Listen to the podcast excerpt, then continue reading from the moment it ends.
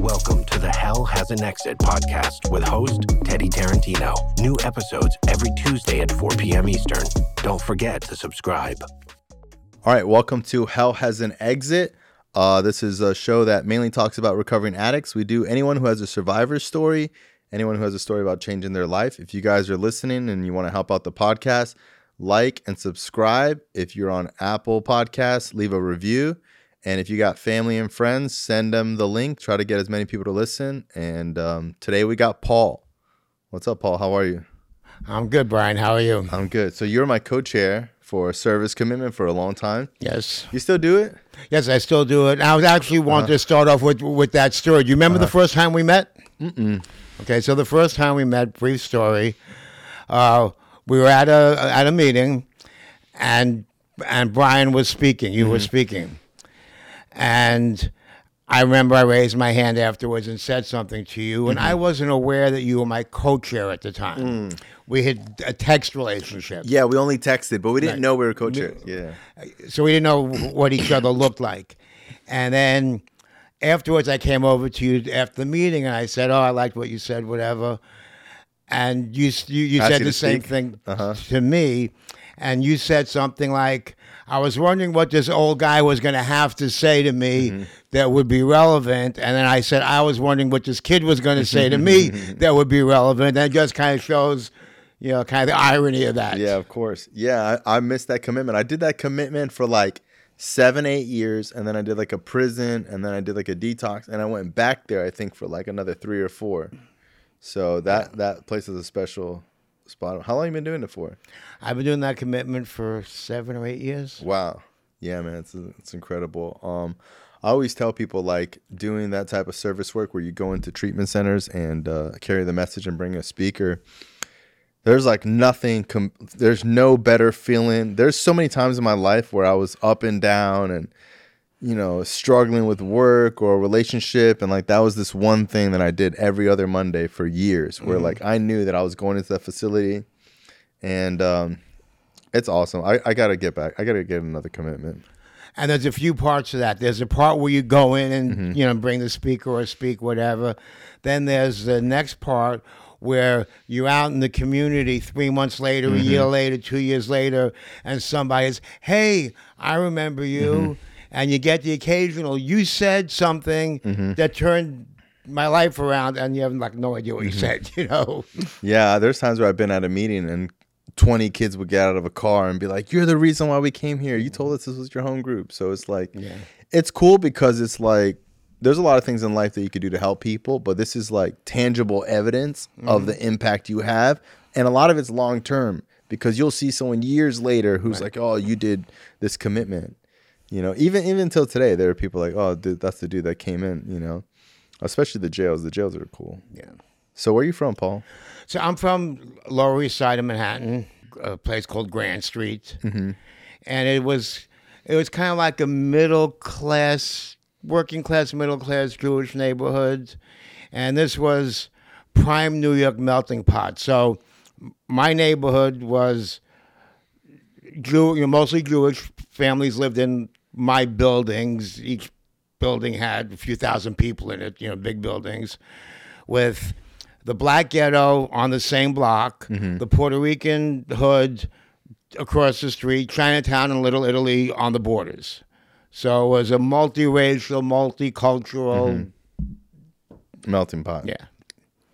What was uh growing up like? What was uh like was it dysfunctional from the start? Did it get dysfunctional? Good question. um, f- from the outside, and I suppose from the inside in a way, it was kind of normal-ish, functional. You know, mom and dad were married. You know, their whole, you know, like whatever for fifty years, sixty years. Um, they owned a clothing store, so it was a mom and pop shop. Mom and pop worked seven days a week, so I was kind of a latchkey kid, and my older brother was sort of my surrogate parent. Now, I say this a lot when I speak at meetings sometimes or whatever, and I kind of felt like everybody else seemed to get the instruction book on how to live life, and I didn't get a copy. Mm. And if I had, I wouldn't have read it anyway. And so there was always this feeling of feeling like I didn't fit in, feeling different. Maybe part of it was the neighborhood, part of it was I was going to a religious Jewish school and we weren't Orthodox. And so I was a fraud from early on. I kind of pretended that I was. So there was this whole little turmoil inside that was there. What um what era is this? Like what years are this? The 60s, baby, sex, drugs, and rock and roll. There you go. What was the '60s like? Uh, 60s were great. So coming from that, you know, from feeling that way and not fitting in, literally the Beatles hit the scene, like Beatles Ed Sullivan show, you know, and and I was hooked, you know. You were into music. yeah, I was into music. I played guitar, not that great, you know, but we played guitar. Had my little garage band with my friends, and the sex, drugs, and rock and roll of the '60s and into the '70s just took over, you know. Yeah, it's like sometimes um like my therapist is probably like your age. And like a lot of times we're talking about like sex positivity and all this stuff and like, you know, nowadays with like OnlyFans and all this stuff. And like when I talked to my therapist, he was like, Oh, people think it's crazy now. It was crazy back because he's from New York too. He was like, you know, there was things that went on in the middle of the street that just would you would put someone in jail for 50 years. So he was just like I think a lot of times uh, people have this idea that like the world is getting crazier and crazier, but I think um, really just because we get to see it through social media, but I would imagine the '60s were also pretty pretty insane. They were, and it's interesting not to get off on this tangent. I'm good one for tangents. Mm-hmm. The whole kind of social polarization that's going on now in our mm-hmm. society mirrors in a lot of ways what went on then. Different issues, different whatever. Oh yeah, there But- was very like uh, I didn't re- I didn't think about that. Yeah, because it was very like politically polarized, total opposites. politically polarized, culturally polarized, you know, parents versus kids, generation gap was a big buzzword then. And I fell into that as well. I fell into that sense of feeling alienated. Yeah, because I guess like your parents were like in the 40s, right? So my parents, uh, that's another important part of the backstory. So my parents came to America after World War II. They were in, they weren't technically Holocaust survivors. They weren't in concentration camps. But my dad fought in the Czechoslovakian army in Russia. My mom was in a ghetto, not in uh, not in Wow. a concentration camp, but close enough. And so they came from that background. So, that So they probably came from like a super serious escaping horrors type of lifestyle to making it in America to their kids just wanting to listen to the Beatles and do acid. right, right, right. That's interesting. That's interesting to think about because oftentimes when I think about the 60s, I don't think about like what the parents of kids growing up in the 60s were probably going through then. Yeah, they were scratching their heads. They, they, they didn't get it. Hmm. They, they just didn't get it. I guess now that's how parents feel with TikTok. right, right. Oh wow, that's interesting. Yeah, because sometimes I watch podcasts and they'll be like, "Oh, these kids with TikTok brain, they can't keep a sentence. They're all out of their mind." I would imagine in the '60s they were like, "Oh, these uh, tree hugging hippies with their long, Long hair." hair, and- you know, cut your hair, you look like a girl, all that kind Wow. of stuff. You know, That's interesting. Um, what else was going on like socially then, like with you? Like, did you have a lot of friends? Were you like using already? okay. So I started using when I was thirteen. You know, there was, and before I first used. We hit me and my little hippie friends or for, Mm-hmm. future hippie friends. So wait, it was like hippies and then like rock and rollers, right? Well, hippies and greasers. Okay, hippies and greasers. And What were the greasers listening to? so the greasers were listening Like leather jacket, outsider type. leather jacket, uh, listening more to doo wop kind of music. Uh-huh. Um, and at that time, pretty soon it became alcohol versus drugs. Gotcha. Alcohol was the drug that grown up straight society did. Mm-hmm. And innocent plant marijuana was victimized, just like we were all victims, you know, we, Mm-hmm. we were all, you know, victims in our own minds of this oppressive culture. And so, you know, so, so that's what was going on. So, did I have a lot of friends? So, I had my little clique of outcast friends. I, I didn't feel like I fit in with them. I wasn't a jock. I wasn't whatever, you know. And so I had my little, you know, clique of outcast friends, and that became the whole drug subculture. What uh when did it turn for you like using hardcore to social using? Okay, so I'll, I'll give you that brief mm-hmm. progression story. You can tell your story like you know. and it was a kind of fast progression. Um, so, 13 years old, went out to you know to get pot. We had a plan, and we found a guy, and mm-hmm. you know we you know we cop weed. Now, there were those of you that are out there that maybe smoke pot now. Mm-hmm. In those days, it was a nickel bag, five dollars, and me me and another guy split it, and we got 18 joints. So it was 18 joints for five dollars, and we were What? we were supposed to get 20. So it was like, man, we only got 18. That's you know, Mm-hmm. well, that's more than 50 cents each. These must have been tiny joints. No, these are fat ones. A nickel bag of weed would get you 18 joints. Yeah, 18 joints, yeah. Wow, that's crazy. And so, and so we smoked them, Mm-hmm. or we smoked a few. And I was the one who, after I was done with mine, because we each got however many we got, called my friends, "Hey, you got any left?" And with, I was pretty much smoking weed every day, almost every day, f- you know, from from jump. And then from there, there were- I, I would- make all these lines in my head, not on the mirror that came later. Mm-hmm. I'd make all these lines in my head, like, okay, I'm gonna smoke weed, but I'm not gonna take pills. Okay, I'm gonna take pills, but I'm not gonna take those pills. Mm. Speed kills. I'm not gonna take speed. That was like a big phrase back then. Mm-hmm. Okay, we're gonna take some speed, but no acid. I don't want my chromosomes fucked up. that was the thing they used to say back then. It, that acid will Mess mess up your chromosomes, yeah, you know, whatever. I don't know. Mm-hmm. And so each line I made, I crossed, and each time I just pushed the line further out. And so by I started 13 by 16 17 I was using every day whatever, you know, pills and pot and whatever I could get my hands on. So then comes the great turning point. Okay. So back then in the 60s, um, President Nixon had, I think, what's called Operation Intercept. And the goal was to intercept the pot coming in from Mexico. And they also put poison on the pot, paraquat pot, they used to call it. They would like spray the fields, whatever. So it's hard to get weed in my neighborhood. And so I went out one night to get some with uh, Big Lou, a guy, a guy from the hood. Mm-hmm. And it's like 11 o'clock midnight. And we're looking around. There's nothing there. There's nothing there. And he goes over to one guy. He, Big Lou was an older guy. I was mm-hmm. like 16 or so. And he was like 19, 20, you know. Mm-hmm. And he goes over to one guy, comes back. No, he doesn't have anything. Goes over to another guy. No, nothing. And goes over to a third guy. And he's talking a little longer than he was speaking to the other guys. And comes back and says, no, he doesn't have anything.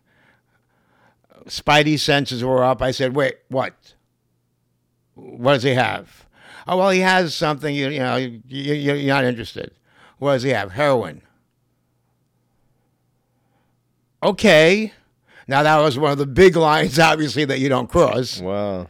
And I said, sure.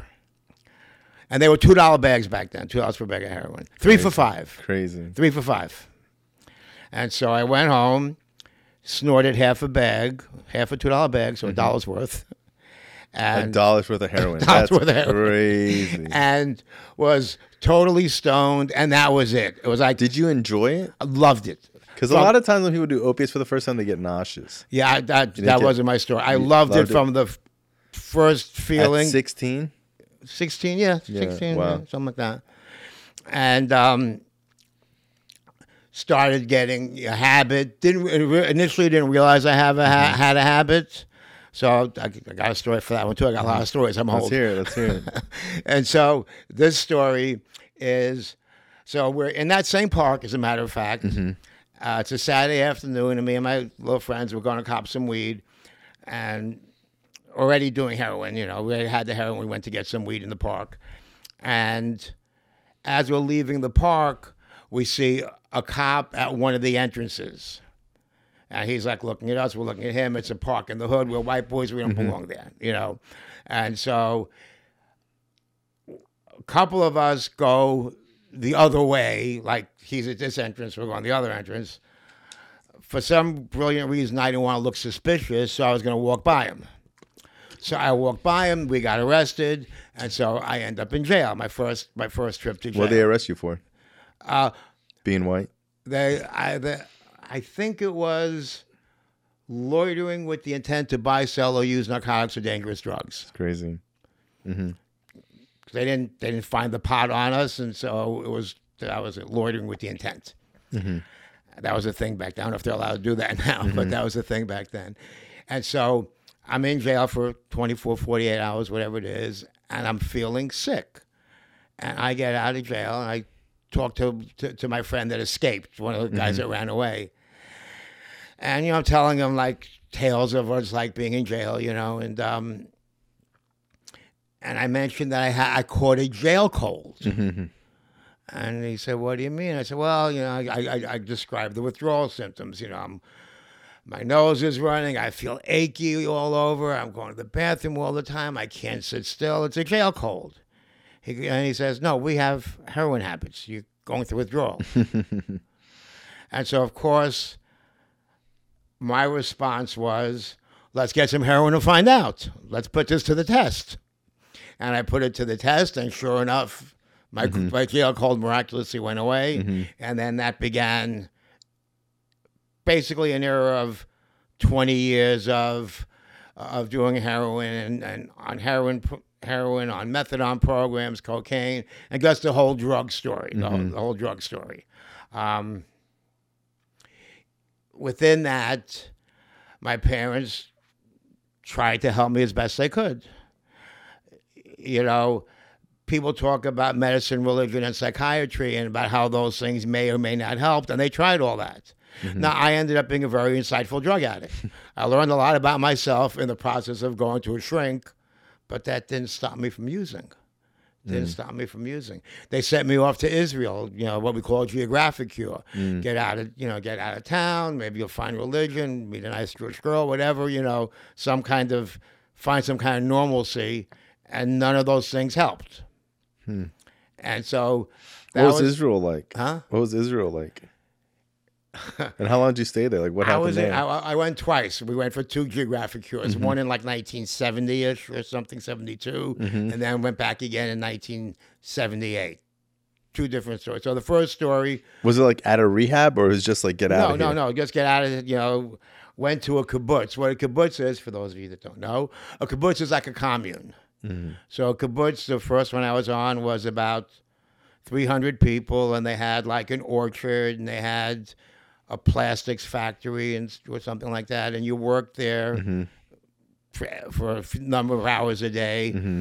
and got free room and board, and that was it. And you hung out. was a bunch, a bunch of tourists, a bunch of like you know, Russians and English people, people from all over the world, but just volunteers. They'd call us would just be on the kibbutz Mm-hmm. volunteering. Then there'd be the the kibbutzniks they were called that lived on the kibbutz. Did you find heroin there? I found opium. I didn't find heroin, Opium. Okay. but it wasn't hard to find the opium. Uh huh. Um, Was it similar? Is it similar? yeah, yeah, it was similar. Wow, really? I always wonder like how how similar to heroin it was like. Pretty similar. It's almost like smoking heroin, Well, I, well, the smoking the and you sm- withdraw too, just like Yeah, So the smoking opium didn't come until later. Mm. That came the second trip when I went to India. We'll get to that story in a minute. Oh, you went to India? Wow, that's crazy. it's like a uh, every time I think about stuff like this, I only think about like Midnight Express. It was kind well. I have a Midnight Express like chapter in my story too. Okay. Mm-hmm. Might as well get to that. We got some. We got some stories. Okay, so um, when I was in Israel, first hash was easy to get hashish. You know, Mm-hmm. that that was very easy to get. Okay, I was all over the place. Then I forgot exactly how I found out, but I found out really quick that you could buy codeine pills over the counter. counter. Just go and get codeine pills. And so I got the codeine pills. Then in the old city of Jerusalem, in the Arab section was where you got the best hashish. And pretty soon I found out that you can get opium there. Now, I didn't try smoking it. I immediately, I had read Junkie by William Burroughs. I was already, Okay. I, I was already, you know, dedicated to the lifestyle, you mm-hmm. know, and I knew that you could shoot opium. Wow. And so I I didn't know you could do that. Yeah, and it's like crushed it up and this tarry thing, and and shot it, and there we go. Now I'm like full blown, mm-hmm. you know, full blown addict in, in in Israel, running around some strange country. Mm-hmm. And so the Midnight Express act, part of that story, story. This is actually two Midnight Express mm-hmm. parts of that story. So the Midnight Express part to that story was one night me and this guy Louis from Canada were on the kibbutz drunk. Make a long story short, we broke into the office there, vandalized it, stole some money.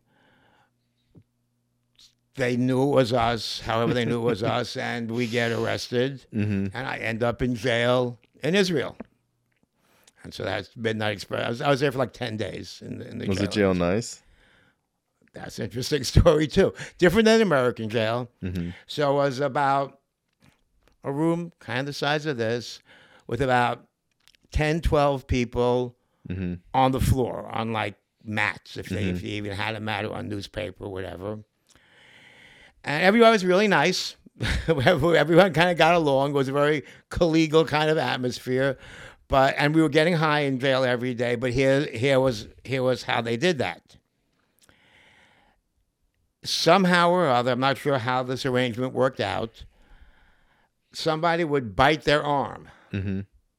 Or I would ask, actually ask you to bite my arm. Okay. And then there'd be this big nasty welt. And I would say, guard, I fell or whatever. And the guard would take would take me out, take the person out, Uh-huh. And take him to the hospital. He would come back from the hospital bandaged with Morphine? hashish wrapped in the bandage Gotcha. and pills enough to last us a few days. And when it's the next guy's turn to get his arm bits, Mm-hmm. and then That's eventually I didn't, I didn't realize that, that I had signed Did up you, for that. Did you bite anyone's arm? No, I didn't buy anybody's arm. I realized I, that I had signed up for that because then they told me it was my turn. I Mm-hmm. my turn for what? It was my turn to get my arm bit, but somebody else volunteered to go in my in my place Mm-hmm. because you get the extra perk of getting whatever painkillers they give you you, there. first. So he was happy to take my place. Mhm. And so that's that. That's that Midnight Express. That's interesting. Um, what was it like um, for like those twenty years? Like, what happened in your life when you were using? Okay, so for 20 years, it was in and out of detoxes, and well, they didn't really have detoxes much back then. So in in and out of like a psych hospital or some kind of medical facility for a week, in and out of methadone programs. I never really worked per se. My dad, Yeah, like had- how did you support your habit? Um, that's a good. I don't know. I mean, I supported my habit, stealing prescriptions, breaking into people's mailboxes, um, borrowing from one person to pay another, petty drug dealer mm-hmm. buy a couple ounces of weed and break it down and sell it, or get pills from this one, sell it to mm-hmm. that one. Just kind of somehow managed to keep it going. Mm-hmm. Just keep on the treadmill, you know. Did you ever think about like really getting clean? Like, was there a lot of times where you were like giving it an honest try to totally be clean? the idea of actually not using drugs mm-hmm. didn't enter my mind. Wow. Wa- wasn't even an option. Mm-hmm. The idea, and, and, and I guess we can fast forward that and maybe come back around to another story or mm-hmm. two. The idea was to find a way to use successfully. Use That a little less, use a little more of this, less of that. Right. You know, and so the main goal in my mind, the, the, the, the big problem was having a habit, being going through withdrawal. And so if I could find a way to use drugs and not go through withdrawal, that would be fine. That, mm-hmm. that was the goal. And for, for anybody out, out there that's done cocaine, so I figured, okay, cocaine would be a way to to, to, to make things more manageable, more under control. But mm-hmm. anybody that's done it knows that that gets even crazier than the opioids. Mm-hmm. So I was chasing the cocaine and doing all that kind of thing. It was just kind of a merry-go-round of one drug Mm-hmm. after another. Were you snorting it or shooting it? I, I was shooting it. Everything. In the beginning, started snorting it, Yeah. but then quickly shooting it, Mm-hmm.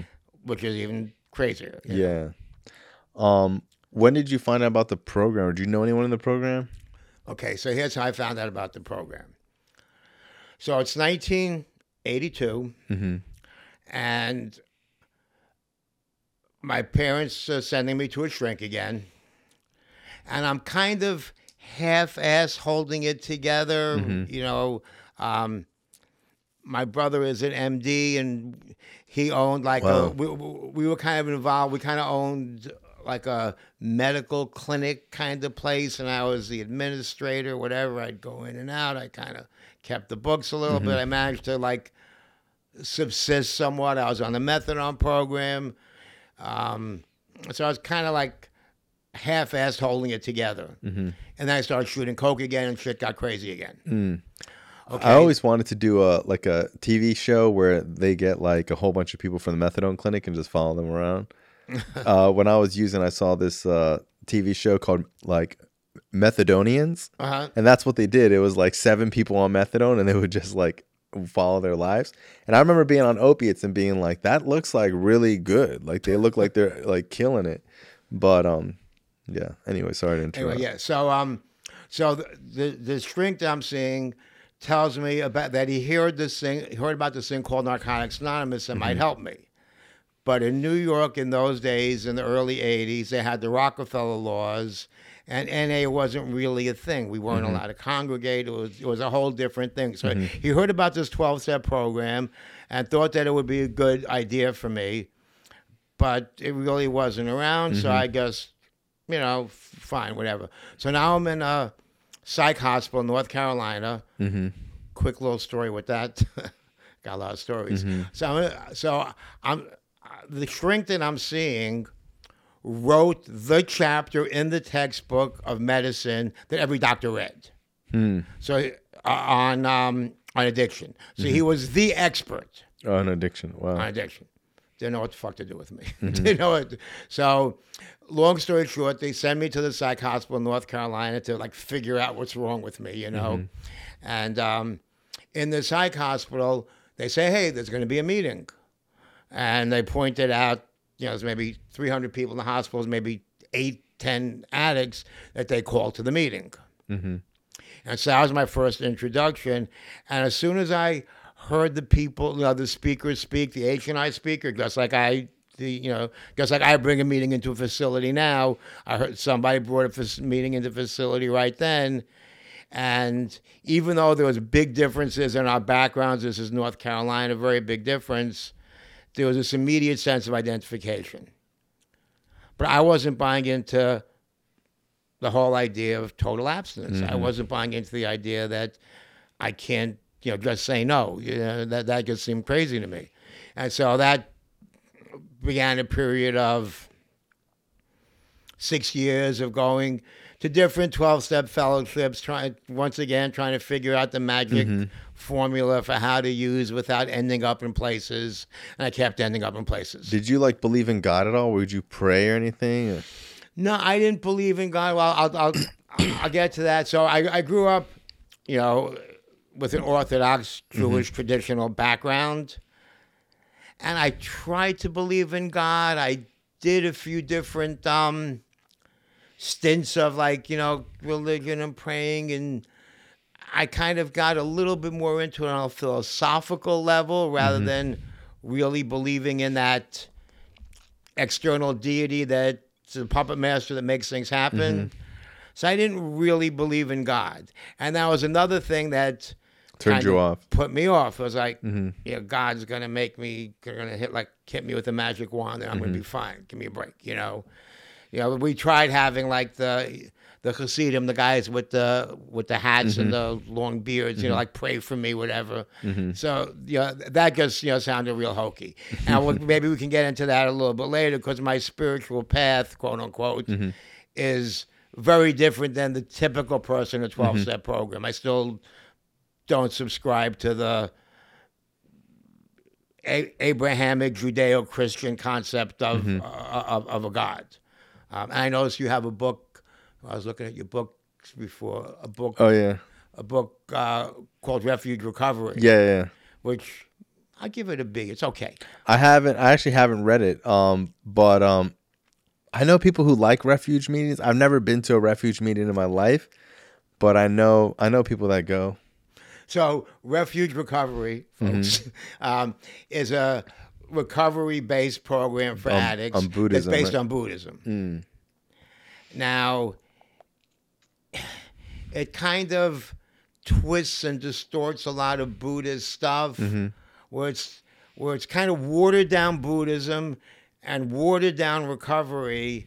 I suppose. I mean, people stay clean doing it, whatever. So it's got value. Mm-hmm. By the time I, when I first met Refuge Recovery, I had been exploring different Eastern spiritual, uh, you know, paths, whatever. And so, okay, that was interesting. I hadn't really explored Buddhism much at that time, more Taoism and more just general mindfulness stuff. And so, okay, that was interesting, and I liked it. But I also started reading some other Buddhist stuff. And by the time I actually went to a refuge recovery meeting, I had gotten, you know, to a place where I saw that there was a lot missing in it, in, in what in the way they presented it. But it's a very good introductory kind of thing. So, so there I am going to these meetings, and finally I end up in a detox again. For those of you that are my age, might remember Bernstein, the detox in New York City. Uh, on on 15th Street. So I end up in Bernstein in a detox, and the H and I people, the people bring in the meeting mm-hmm. again. They're always bringing the meetings in, and for whatever reason, when the speaker spoke, I was I was able to feel something different. I got that sense of hope. He said something that was very cliche. Try this way of life for 90 days. Your mm-hmm. misery is refundable. I'd probably heard that a thousand times before. But for whatever reason, I got this little vignette in my head, this little movie of all the times I'd been wherever it had been, you know, a detox, a therapeutic community, or, okay, I'm going to work now for a while or whatever. Always having a master plan of how it's going to be different this time and always ending up back in a place. Mm-hmm. And I kind of made a decision then that, you know what? I'm going to give it a shot. What do I got to lose? And that was the beginning of the more serious part of this journey. Interesting. When did you um? Is that when you got serious about recovery? That's when I got serious about recovery. That you stayed clean since then? No. Okay. Okay, so here we go. Okay, so now it's 1988. I'm I'm clean. So just brief autobiography of that was clean for 11 years. Wow, I didn't know that. uh, 88 to 99, relapsed, then goes, came back for six years again, was clean again, relapsed, and now I'm back 14 years. Wow, it's crazy to get double digits twice. Yeah, right. So it's, it's double, double digits. So that's kind of Wow. unusual, you know. Uh, yeah, yeah. What uh? What was the first eleven years like? Okay. So the first 11 years were kind of learning how to live life. You know, I'd been living life on an mm-hmm. animal level, kind of. What What was it about the twelve step program that worked? Good question. Okay, so And I only share this on the podcast so much because there's so many podcasts and stuff out there like bashing 12 step programs and there's not a lot of like pros 12 step program podcasts or I don't know. A lot of times when it's like recovering addicts talking on like a public thing, it's more of a like they did it on their own, which I'm not bashing, mm-hmm. but you know, uh, the program works and there's obviously hundreds of people, uh, uh, thousands and thousands of people that have been clean and owe it all to that program. Okay, and I can I can give you some really concrete examples of, of how that works. First of all, what what I might call having a support system. I had people that weren't using drugs that I could learn to socialize with. You know, I remember early on going to meetings and just going out to eat after the meeting with a bunch of guys and girls, whatever, and learning how to talk and laugh and kind of have people to hang out with. Oh, you know, I found a guy that played guitar. We had a little band. We won third place in the talent show. You know, all, all, all, all that kind of stuff. Um, so a social support system, which any psychology book or whatever says you need to have a support system. Mm-hmm. So a social support system. Another thing that was attractive about the 12 step program was whether you whether one knows it or not, when you go into a 12 step program, there's cognitive restructuring going on. I'm changing the way I'm thinking. Mm-hmm. I'm changing the way I look at the world. I'm changing the way you know, simple little things, you know, that I might tell myself about the world in general or about people, you know, it's a dog eat dog world or whatever, somehow gets replaced with the idea of helping people or kindness or those kinds of ideas. Um, you know, simple or simple things like having an urge to use and you hear something, oh, you don't have to use even if you wanna. Oh my God. You mean mm. just because I have an impulse, I don't have to give into it? Mm-hmm. And all these relatively simple things, when piled together, repeated over and over again, just kind of change, you mm-hmm. know, change my pers- my perspective, the way I think, the way my value system, all that stuff begins to shift slowly, mm-hmm. slowly over a period of time. It's not a all all at once thing. So, I remember I can give you a little incident there where it kind of crystallized for me. That, that part of it. So, with that, the self concept, my idea of who I am shifted. My self concept was, you know, whatever. I'm no good. I'm a, I'm a junkie. You know, whatever it is. I'm never going to amount to anything. I don't know how to really live in society. That was kind of who I believed I was. So then, after I got clean, I started doing some good stuff. I ended up eventually, you know, working in the field. You know, and uh, we'll get to that part of the story. So I ended up like doing some things, and that kind of shifted my self concept. I remember when I was going to pick up a, a one year anniversary token. And uh, in that process, you know, like the week or two before, kind of like reflecting back and realizing that for the first 90 days, six months, or whatever it was, that I felt like a thief who just happened to not be stealing, but I was basically a thief. A liar who was forcing myself to tell the truth because in the 12 step programs, honesty is supposedly, you know, uh, indispensable. You have, you know, it's one of the key principles. So I grudgingly told the truth, didn't embellish those stories even though I wanted to, you know, and then I realized by the time I had that year, just a year, I didn't feel like that person anymore. I didn't feel like a thief who wasn't stealing. I didn't feel like a liar who just was forcing himself to tell the truth. I didn't feel like a drain on society. I felt like I was contributing. And there was this whole shift in my perception of myself. I also realized somewhere in that process that I had been a closed feedback loop, a closed system. I could only tell myself what I knew. I hmm. could only give myself the solutions to whatever internal and external problems there were that I can come up with. Those solutions usually ended up with me getting high or me doing something antisocial in the broad mm-hmm. sense, you know, something that's kind of like not, wouldn't be considered like, oh, that's a wonderful thing to do. Mm-hmm. Um, and I realized that part of the healing process in a 12 step program is getting that different perspective, getting a different way to put things together. Oh, so it's not just one and one equals two all the time. There's a different way to think. So there's that whole shift within the 12 step program. Um, since you, meant, you asked about God before, and most people who um, even are somewhat familiar with 12 step programs know that there's a spiritual God aspect to the program. Um, so, uh, so I, for lack of a better word, wrestled with the God thing for a while. In the beginning, the first 11 years, I tried to convince myself that I believed in that traditional God that made things happen.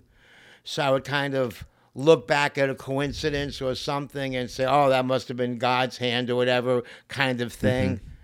I really didn't believe it. I would say it. People like to hear that shit, you know. So mm-hmm. I would say it, you know, to people. But I really didn't quite believe it. But what I did pick up along the way was that there's principles mm-hmm. embedded in the 12 step program that we learn sometimes explicitly through you know somebody that's a mentor or sometimes you just kind of hear about them mm-hmm. and i start hearing about these principles these values and suddenly i get a value system that's more about helping others that's more about Giving than getting. more about giving than getting. I learned somehow that this whole addiction thing is about my self centeredness. Mm-hmm. Whether it's self centered, I want to feel good. Whether it's self centered, I want what I want when I want it, and I want it now. Whether it's self centered, oh, I'm great. Whether it's self centered, I'm a piece of shit. It's my whole thinking is wrapped up in me. My impulses, my desires, what you think of me, what I think of me, mm-hmm. what I'm gonna get, what I didn't get, wrapped up in me, in my history of the past, wrapped up in my, in- my future projections of fantasies, all all wrapped up in this self thing. And I came to find out over weeks, months, years, and decades mm-hmm. that that whole preoccupation with myself ends up being causing me the most problems. And that's kind of what these spiritual principles heal. That's kind of what learning to, to, to live life based on spiritual principles is the antidote, so to speak. Yeah, it's almost you can't use if you're living the principles, you know. Right, right. You can't, right, yeah. Um what so those 11 years what were they like? Okay, so the 11 years. Let's get to the 11 years. So the first 11 years was about rebuilding my life. Mm-hmm. And so those first 11 years, um, first I, I was very involved in in doing like program related service work mm-hmm. and starting meetings and that kind of thing. I was beginning to work in the field as a tech, whatever mm-hmm. they didn't call it tech back then, but you know I was beginning to work in the field. Went back to school. I had been a psych major before I dropped out of school in mm-hmm. the 70s, whatever it was. Like a nice Jewish boy, I was going to be a doctor. I was a pre med, you know, and then I dropped out of, you know, I dropped out of school. What did I- your parents think about the 12 step program? Were they like a fan of anything as long as you were getting clean or they They were a fan of anything as long as I was getting clean, but they kind of thought it was a little nutty. they thought it was hokey, huh? Yeah, yeah, they was talking about like fine if you. Eventually, when they saw it work, they were like, "Good, go to the meeting." Yeah, They keep like, going to the meetings, you know? they were happy that something was working. What was society's view in about recovery in those times? Like was were were meetings like I mean w- like what were meetings like back then? Were they the same as they are now or is, They're kind of. the same. I mean, there's sometimes people kind of tend to over dramatize the difference between Mm-hmm. what it was like then and what it's like now. Yeah, they were a little raw, more raw. Mm-hmm. There was a little more um, rough and tumble kind Mm-hmm. of, you know. get clean or die? get, you know, get Yeah. clean or die, or you know. But then they never said that to me. Was you know more just like this is serious. You have you have to work this. Well, you know you're gonna die. This thing kills people. Mm-hmm. Whatever. There was it was more of like a almost scared straight kind of Vibe. attitude. Okay. But in a in, a- in a loving kind of way. You know, Mm-hmm. in a gruff kind of way. We were all kind of rough and tumble. Mm-hmm. You know, not that many people at that time kind of came in having stuff and you know you know having their Mm-hmm. Yeah, so I would imagine that back then when people got to the rooms they were like at the total total bottom. yeah yeah was- now people come in like you know it's so known that people are coming in a lot sooner without being you know homeless not everyone is like homeless and on the verge of death right, right maybe right. spiritually you know right so the just the external bottom was a lot lower then so the average person was kind of really starting from ground zero and somebody that had been around for five years or so and had a car and a job Mm-hmm. and was like living a productive, normal life was like, wow, God. you can do that. Holy Mm-hmm. shit. And so I went back to school and decided to be a to, to go back to school and become a psychologist. So I went back to school and got my doctorate in psychology. Mm-hmm. Wow, you have a doctorate? I Yeah, I didn't have a know that. That's crazy. yeah. Wow. And okay, and I, wa- So I you're want- doctor, Paul. Yeah, I'm Dr. Paul, right. Wow, that's crazy. A- and I, I want to highlight that for for a reason that Mm-hmm. Yeah, 'cause you- Brian, who who kind of knows me, you know, we don't hang out. You probably you probably can't tell, but Mm-hmm. there's a little bit of an age difference, so we don't hang out. But we know of each other. Yeah, you know, a recovering community doesn't know that, and that's kind of on purpose. Mm-hmm. I don't want to be known as the doctor, the expert, Mm-hmm. whatever. I'm just like everybody else. You know, we have another principle we talk about anonymity. We're all the same. We're all the same here. So it doesn't really matter what I know, what I didn't know. Now, that first time around, the first 11 years, I kind of wanted to make sure that you knew that, you know, I was going to school for my doctorate and I was a little smarter than you.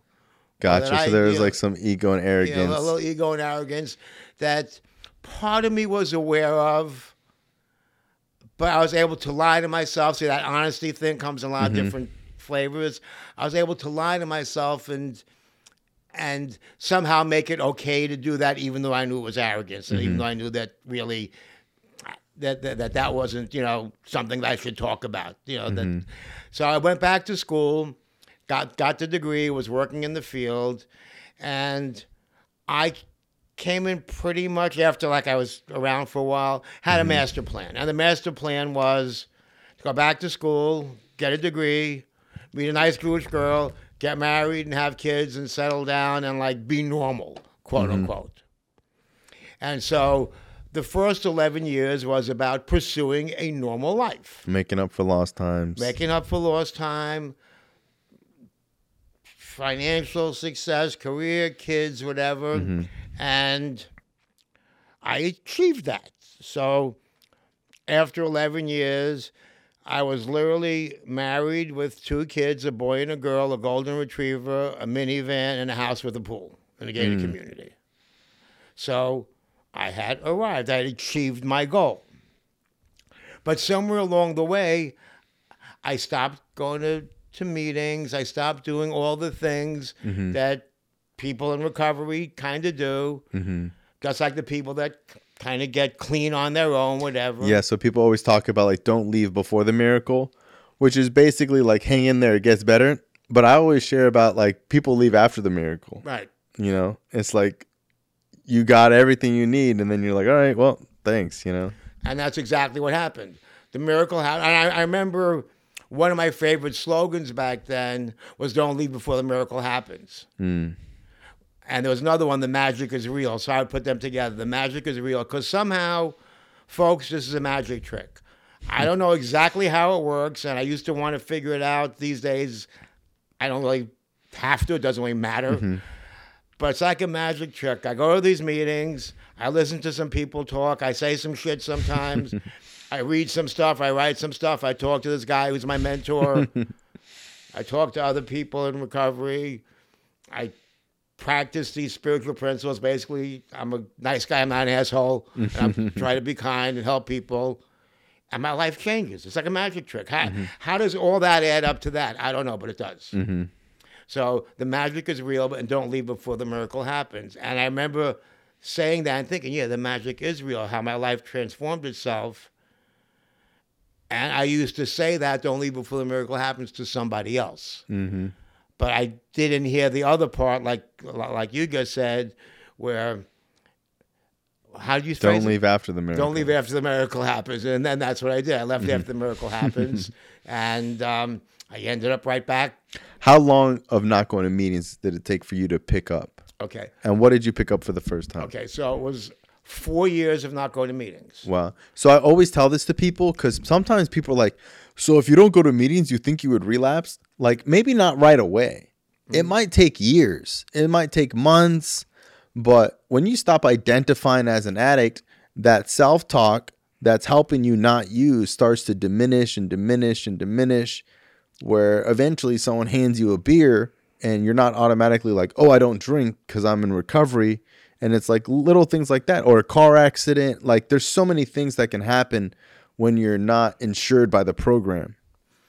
And so it was four years of not going to meetings. Mm-hmm. And what eventually happened is uh, maybe it was just a phase, a 20 year phase of shooting heroin and going to jail or whatever. Yeah, you're- was you're just over it now. I'm over it now. I, I grew up. Look, you know, I've arrived. I'm a productive member of society. Were people in meetings trying to get you to come back for a while?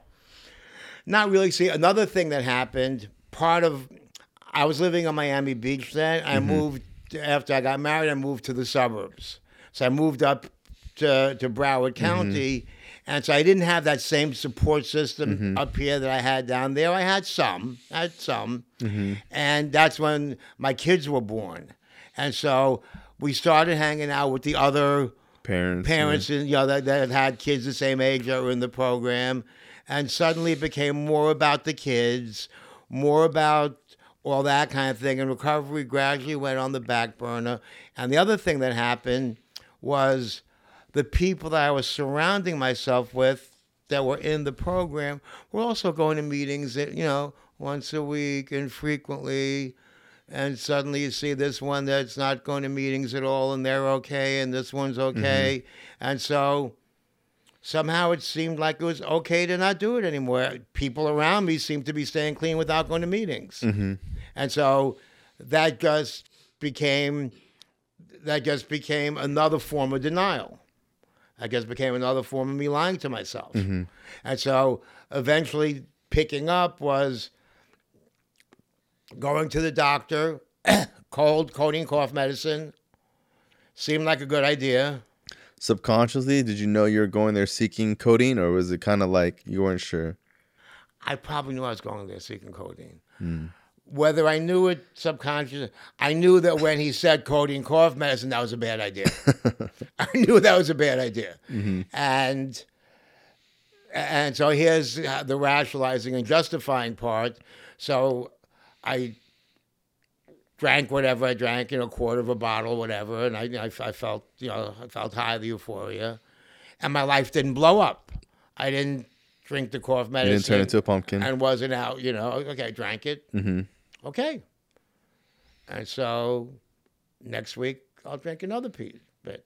Mm-hmm. And then after a month or so, wow, this shit's almost gone. That was kind of nice. Just doing it once in a while, like normal people do. Were you a doctor at this point? I was a doctor at this point, yeah. Wow. What What were you doing with your doctorate? Huh? I was so at, I was in private practice just doing regular stuff. Okay. As a And psychologist. I also was a partner in a rehab. okay.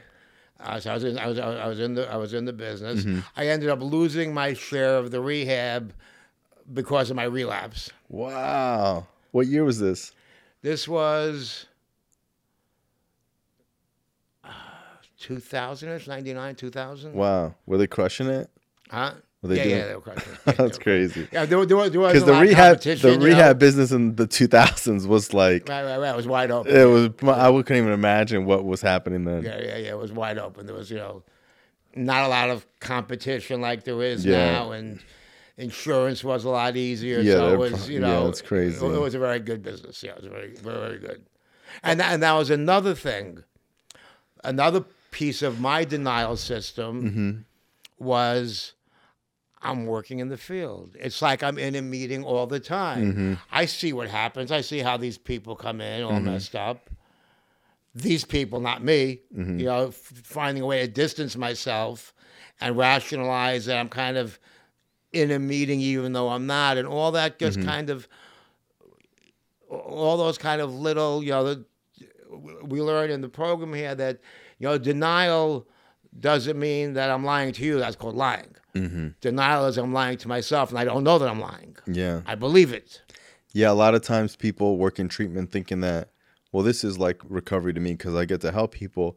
And uh, when I started working in treatment, I had like five years clean. I was working as a tech, and my sponsor said, uh, you, d- he said, don't go working at that motherfucker thinking you're gonna help people. he said, um, he said that's like working at a bar. And I remember thinking like working at a bar. I you know I really didn't think of it as like a negative thing, but he said anytime you're surrounded by by more disease than recovery, you're at a bar. That's a nice way to put it. I like that. And I remember being like, "Oh wow, it's interesting." He's like, "When the sick people outnumber the well people, you're in a fucking bar." I like that. That's very good. I got a sponsor. I'm going to tell that too. Yeah, and I was like, "Wow, that's interesting," you know, because I used to go there, and a lot of people that I worked with were like, "Oh, I don't go to meetings anymore. Yeah. I work here," and I would be like, "Oh, that's crazy." But uh, to each their own. So hang on. So you started with okay. So what happened after that first month with the cough medicine? So after the first month with the cough medicine, as fate would have it, um, I went to, I I had neck and back, you know, whatever. So I went to the doctor, and I went seeking meds, you mm-hmm. know. Oh, you know, by the way, my backache, my neck, whatever, and I was, you know, hoping to get a prescription for Percodan. Mm-hmm. Well, this new thing was out, was just out. This thing called OxyContin, Wow. and he You, asked. had, you didn't know how, you didn't know what it was. He asked me if I. He goes, "Oh, we got, I got this new thing. It's like Percodan, only you know, you take it, it's time release. You only need one, whatever it is." Mm-hmm. I was like, "Okay, sounds good to me." Wow. And It makes me smile. and and um, so I get the prescription bottle. I'm kind of like this, you know, looking forward to it, and it says on the bottle, "Do not chew." Guess what I did? Chewed it. I chewed it because if it says "Do not chew," You gotta chew it. I already know I gotta chew it because I'm gonna feel That it. that's like when it says do not uh, uh, take with alcohol. You're like, oh, you, you got to take it with Right. alcohol. So it said "Do Mm-hmm. not chew," so I chewed it. Wow. and that was now the the cough medicine or whatever you know gave me a euphoria but not like chewing that that was like oh wow now i was that feeling was back in the streets you know that was that feeling and then that started the pill addiction hmm. and then that started the pill addiction What was so that was when you started with the OxyContin. That's when I started with OxyContin. Wow. I was, but it was oxys and heroin and crack and you know the whole- the whatever whatever I could get. Because mm-hmm. oxys weren't as prevalent in like '99, 2000 as they were five eight five years later. Wow. You know, th there were beginnings of Pain clinics, clinics. Mm-hmm. and I found a guy that I would send to get them whatever, and you know I did that, but it was you know it was a I, I couldn't get enough all the time to keep the habit going. Gotcha. What uh how long do you use for that time? So that time it was about a year. What did you lose in that year? So in that year, I was in the process of losing my marriage, which I ended up losing a little bit afterwards. I didn't really lose anything material. Uh, you know, um, I lost the rehab. I lost my partnership in the rehab. Um, other than that, not much. I spent a lot of money. Um, had some misadventures, some injuries, whatever. Um, but I didn't really lose much. Gotcha. You didn't like lose your license to practice. No, You- not yet. Okay. That's that's coming Okay, up later. That's coming up later. Okay, so then you So, used for a year. uh, about about losing license. What finally? So during that year, I went in and out of detox a few times, and just you know kept using. You know, didn't really even Mm-hmm. stop. You know, um, but then there was this guy who's a doctor in recovery that I still know him, uh, who was you know like the, one of the attending physician at the rehab, right? And there's this there's this whatever it's called, Physicians Recovery Resource Network, Mm-hmm. whatever. And he said, "You got to report yourself, or I'm going to report you." Yeah, I said, "I'm not reporting myself." yeah. And he said, "Fine, I'm reporting you." I said, "You can't do that, you know, HIPAA, con- yeah. Mm-hmm. confidentially." I was, "Yeah, watch me," and he did. He reported you. He reported me, yeah. And so that started them, those Mm-hmm. people in the professional recovery network, calling me and whatever, and me trying to, Mm-hmm. you know, get into a treatment center somewhere and okay, I'll come in next week, next month, and you know, them chasing me and I'm kicked out of the house. I'm living in in motels and I'm just doing whatever I have, you know, whatever I do until I get to the bitter end and okay, got to go into treatment. Gotcha. And then you were clean for how long? That was clean for six years. What were those six years like? Those six years were, in a way, like the first six years, the first 11, 11. years. I got I got reconnected to the program. I got involved, you know, um, doing doing service work, mm-hmm. and you know, got my the guy that's my you know my sponsor, my mentor today, did all did all the stuff. Mm-hmm. But then in that process, the wreckage of of my relapse, we tried to get the marriage back together, but I couldn't put Humpty Dumpty back together again. It just didn't work. We tried to make it work, it just didn't work. There was just too much damage from from mm-hmm. that. Now, whether that was the right marriage or not, to begin with, there's a whole nother story. I kind of think it wasn't. I kind of think I got married for the wrong reasons or didn't know who I was, or you know, mm-hmm. whatever, whatever cliche we want to use. But you know, I think the seeds of the of that marriage's destruction were were sown long before that relapse, probably mm-hmm. when it was built. Mm-hmm. But that said, the marriage ended, and and I started you know, I started dating, and I kind of drifted away from the program and the stability a little bit, and started you know living life again. I'm normal. I was still young then. I had, I had, I had dark hair, you know. Um, and so I was enjoying being successful, being a professional with a nice car, with a house, and, and dating and living normal life. And my sponsor had pointed out to me that social acceptability isn't the same thing as recovery. And just because mm-hmm. I have all those trappings like I had before, dude, hey, you had that before. Do we see a pattern here? Mm-hmm. Yeah, I know, but it's different this time. Mm. And eventually, I don't even remember what the trigger was that time. Did you stop going to meetings? Stop going to meetings. This time for a year. This time a year of not going to meetings. So, same story, different time frames, same, but but the mm-hmm. same thing. And again, using seemed like I could just control it and do it once in a while, and that wasn't what happened. What was that relapse like? that relapse was really bad. That was the one that I, that that I got. I had a couple overdoses, and that was the one where, you know, I, they eventually like started proceedings to take away my license. That was the one where, whatever like semblance of a practice or whatever I had. I mean, I'll give myself some kind of credit. Once I started using, I stopped seeing patients. I, I didn't want to cause more harm. I was like, you know what? I, I can't do this. I, I you know, give myself a little credit. There was enough recovery, quote unquote, in me, even when I was using, to, you know, to have be able to establish that boundary for myself.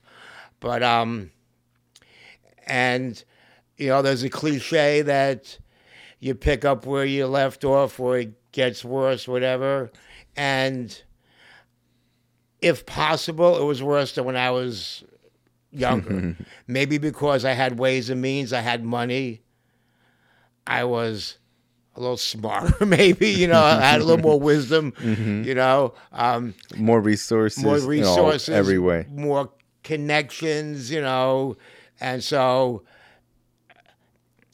I, you know, I, I was just able to.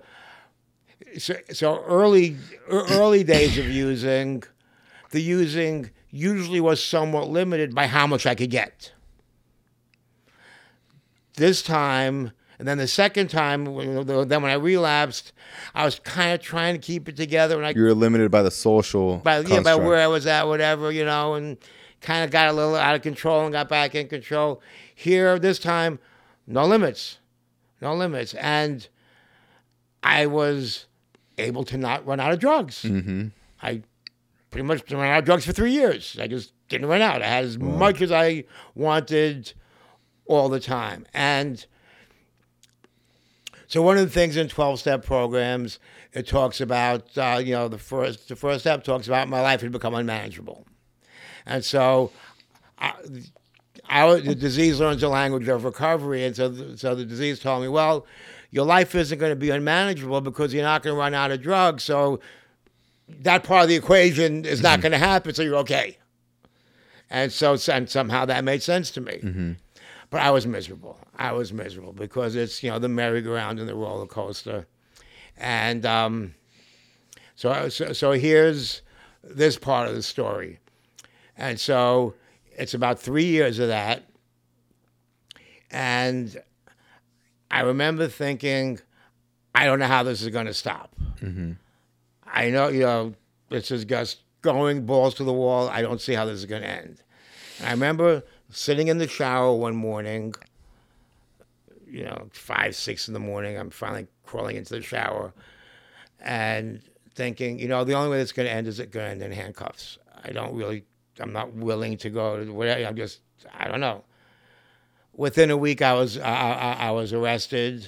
I ended up going to prison. Wow. Uh, you didn't know that part of the story? No. Oh yeah, yeah, yeah. How long? Uh, six and a half years. You did six and a half years in Yeah. prison. Yeah, yeah. I did six and a half years in prison. So you're you're 14 years now. Right. Six and a half years of them were in prison. Well, in prison, yeah. Wow. What was prison like? Was it fun? I'm just kidding. No, it wasn't fun. It wasn't fun. And so in prison, and again, as fate would have it, in prison, um, it seemed like I had one cellmate after another that was fucking dealing drugs. I mean, you hear the cliche, oh, there's more drugs in prison.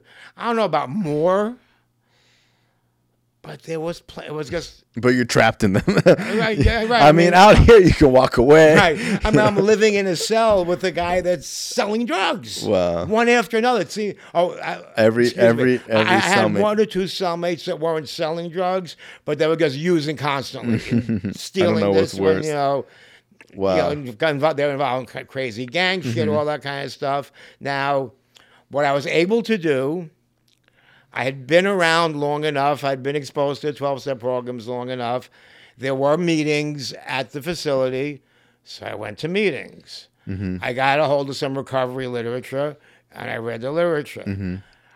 I would run into people here and there in, in prison who had been to 12 step programs. Mm-hmm.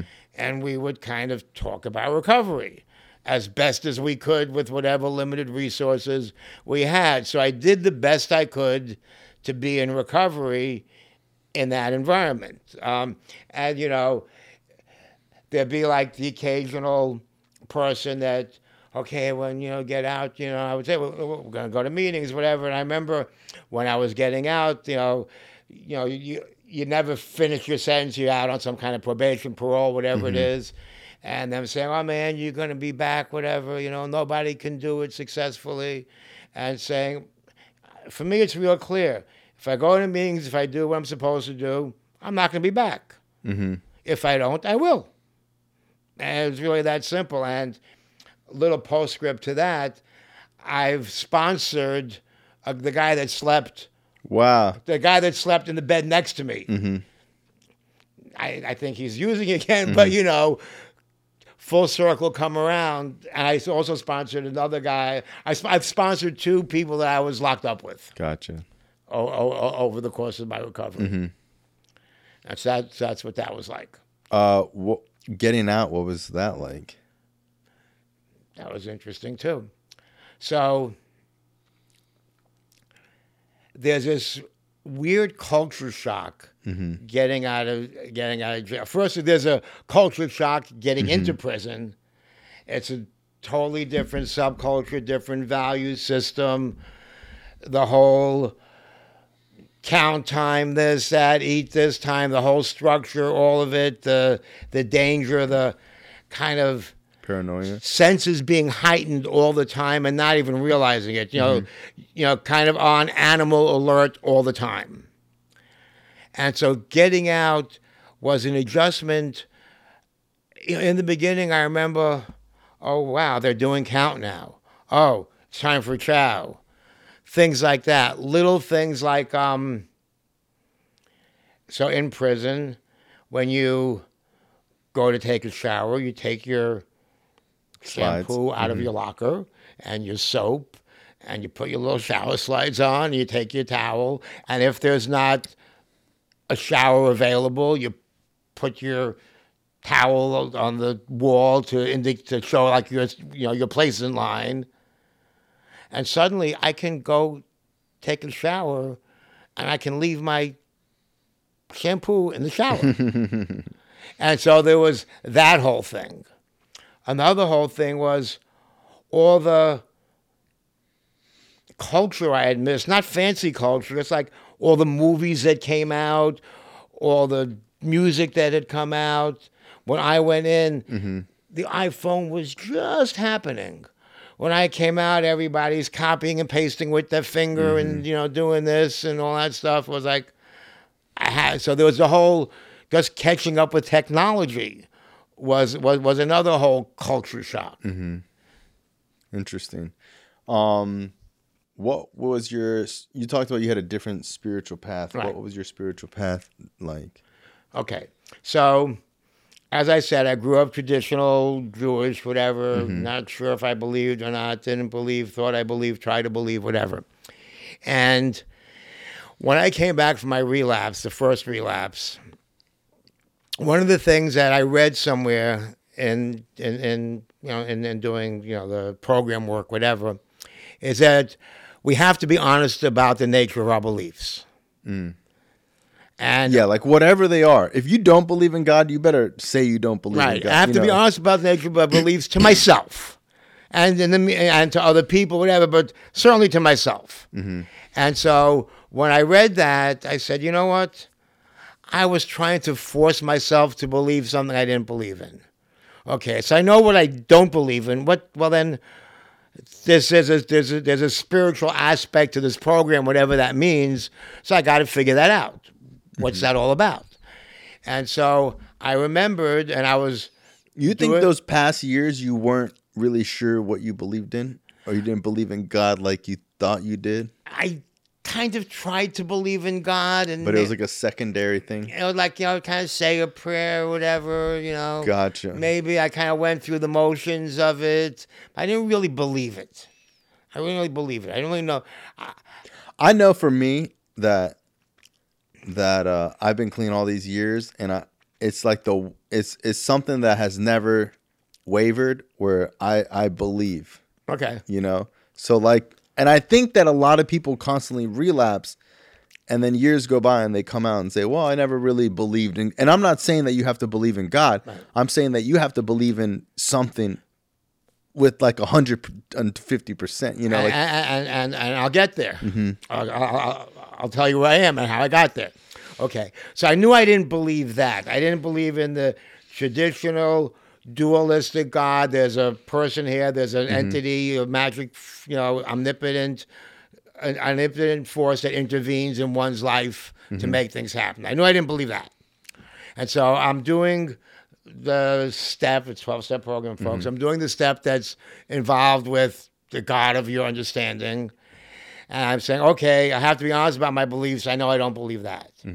Then I remembered as a little hippie before the bus, you know, the wheels fell off the bus, I was into Eastern spirituality and read some Eastern spiritual books and kind of, oh, I kind of like that. It kind of resonated with me to maybe use an overused word, you know, kind of mm-hmm. resonated with me. I said, let me let me check that out. So I remember spending days in Borders bookstore, going in like the spirituality section, just reading all these books on Eastern spirituality, whatever, and that's what, and that's kind of where the path has taken me. And so it's taken me, you know, down lots of different offshoots of Eastern spirituality. You know, mm-hmm. there's mindfulness and there's Taoism and there's Buddhism and there's different eclectic parts to, you know, to all of them. And then within each of them, there's different kinds of subsections, you know, like in, like in most things, you know. Um, and I've come to find what's comfortable for me. And it's a Eastern flavored Buddhist kind of spiritual philosophy. And so it's got nothing to do with an external being, but it's, Which people think this is like, like a lot of people think like if you don't believe in an external being, it's not like you don't have a real spiritual belief. But it's like Buddhism is based on it. Like, correct me if I'm wrong, but like they don't worship anything. But if they did it, they would just worship principles. Yeah, and that's exactly right. And I'm probably going to be butchering this a little bit, but just to kind of oversimplify it.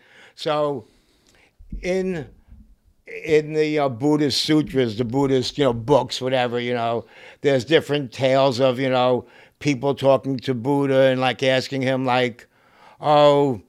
Um, is there this co- whatever like the cosmic theory of the day was you know there was god you know whatever was god was the world created on the back of a tortoise or you know, whatever it was or the spirit whatever it was and basically his answer to boil it down was it doesn't fucking matter his answer was these are the principles he had eight principles these are the principles that you follow and you will relieve yourself from suffering. And the reason you want to relieve yourself from suffering really is to help relieve others from suffering. Mm. And the whole goal is compassion and kindness Mm-hmm. and relief of suffering. And it's kind of like 12 step related because it's like once you become enlightened, your duty in life is to enlighten others. Right, right. It's just the same thing. I mean, and so it was such an easy fit.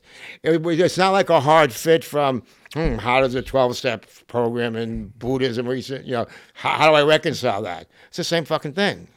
And so They complement each other. it's become that that's just sort of the way I look at it. And I read an interesting book recently about it's called Why Buddhism is True, and it looks at Buddhism from a psychoevolutionary point of view. I'm not going to go into those details, but uh, ideas about the self, ideas about um, compassion and kindness and reciprocal altruism and all those kinds of things that are innate in humans and empathy, as well as the animal part of humans, the addiction part of humans.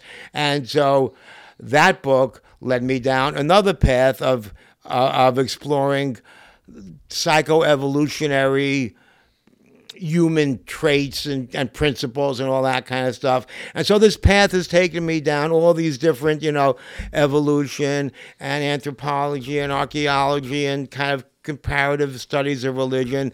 And what I found is what my personal belief is that whether you take Jesus, Buddha, the guy, you know, Bill W., who invented the AA program, or whichever guy you want, or whichever Mother Teresa, don't mm-hmm. whoever it mm-hmm. is, what I think is that each of them had an awakening, had a realization that was life changing for them, mm-hmm. and saw that this realization that they had was a message they could carry to other people.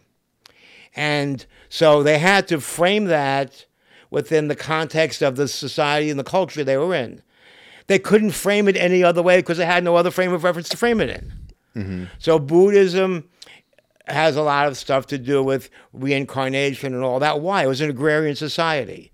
The whole idea of of cycle, rebirth, planting, replanting, and all that was ingrained in the culture and the religion, and you know the, everything was about cycles, and so that was how it was framed. Mm-hmm. And within that context, people came up with whatever the rituals that worked for them. Oh, this one prayed, this one did mm-hmm. this, this one meditated, this one went to 90 meetings, 90 days. It doesn't really matter.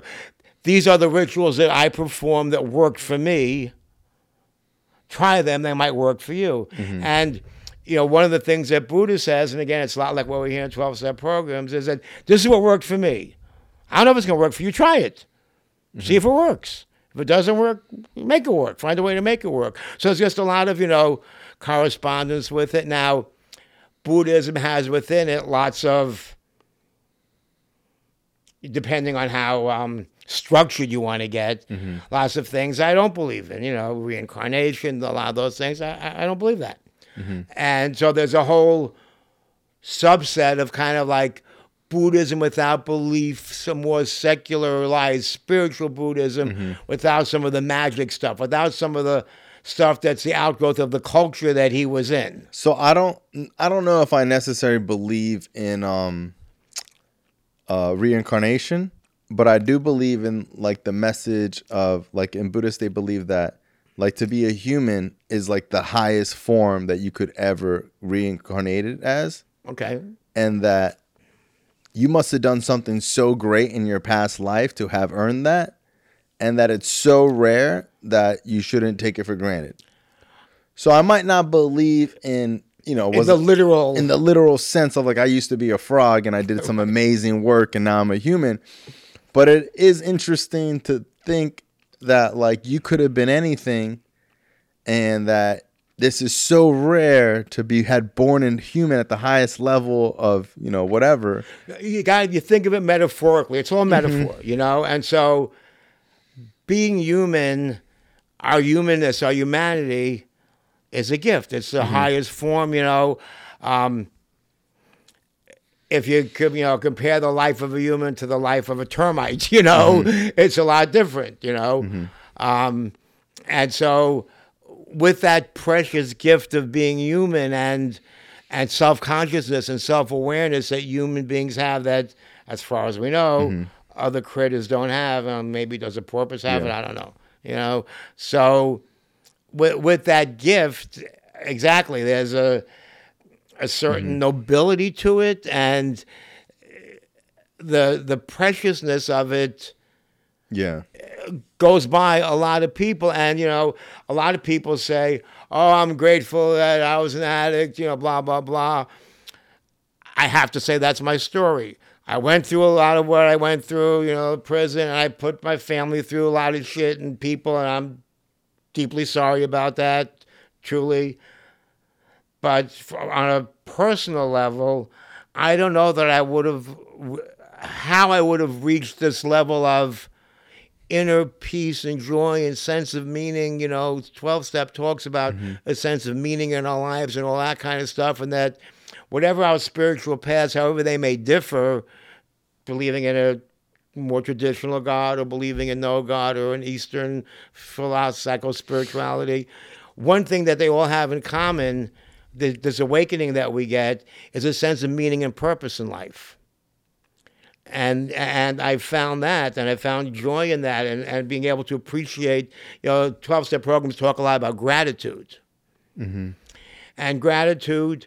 Yeah, especially early on, I was grateful for shit that I had, the car, the this, the that, but I've learned to cultivate gratitude as a state, not a trait related to external factors.